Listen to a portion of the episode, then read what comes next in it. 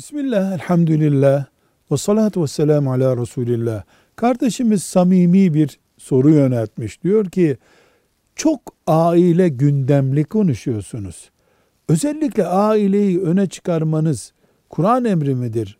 Ya da neden siz böyle yapıyorsunuz? Kardeşimize diyoruz ki bir, Allah Rum suresinin 21. ayetinde huzur ve rahatlığın kaynağını aile olarak gösteriyor.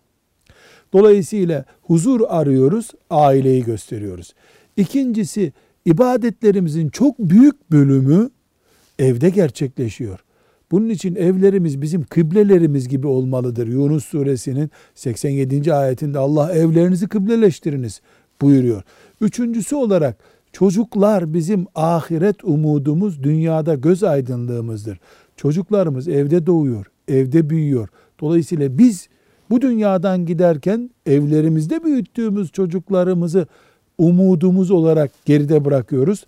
Dördüncüsü de saliha kadın Efendimiz sallallahu aleyhi ve sellemin haberiyle öğreniyoruz ki saliha yani dünyalık bir beklentisi olmayan Allah'tan korkarak yaşayan saliha kadın imanın yarısıdır.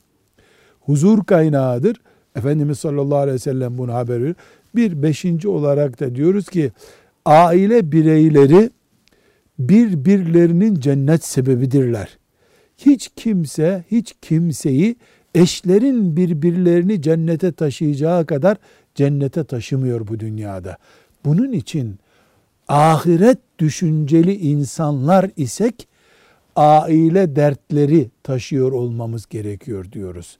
Velhamdülillahi Rabbil Alemin.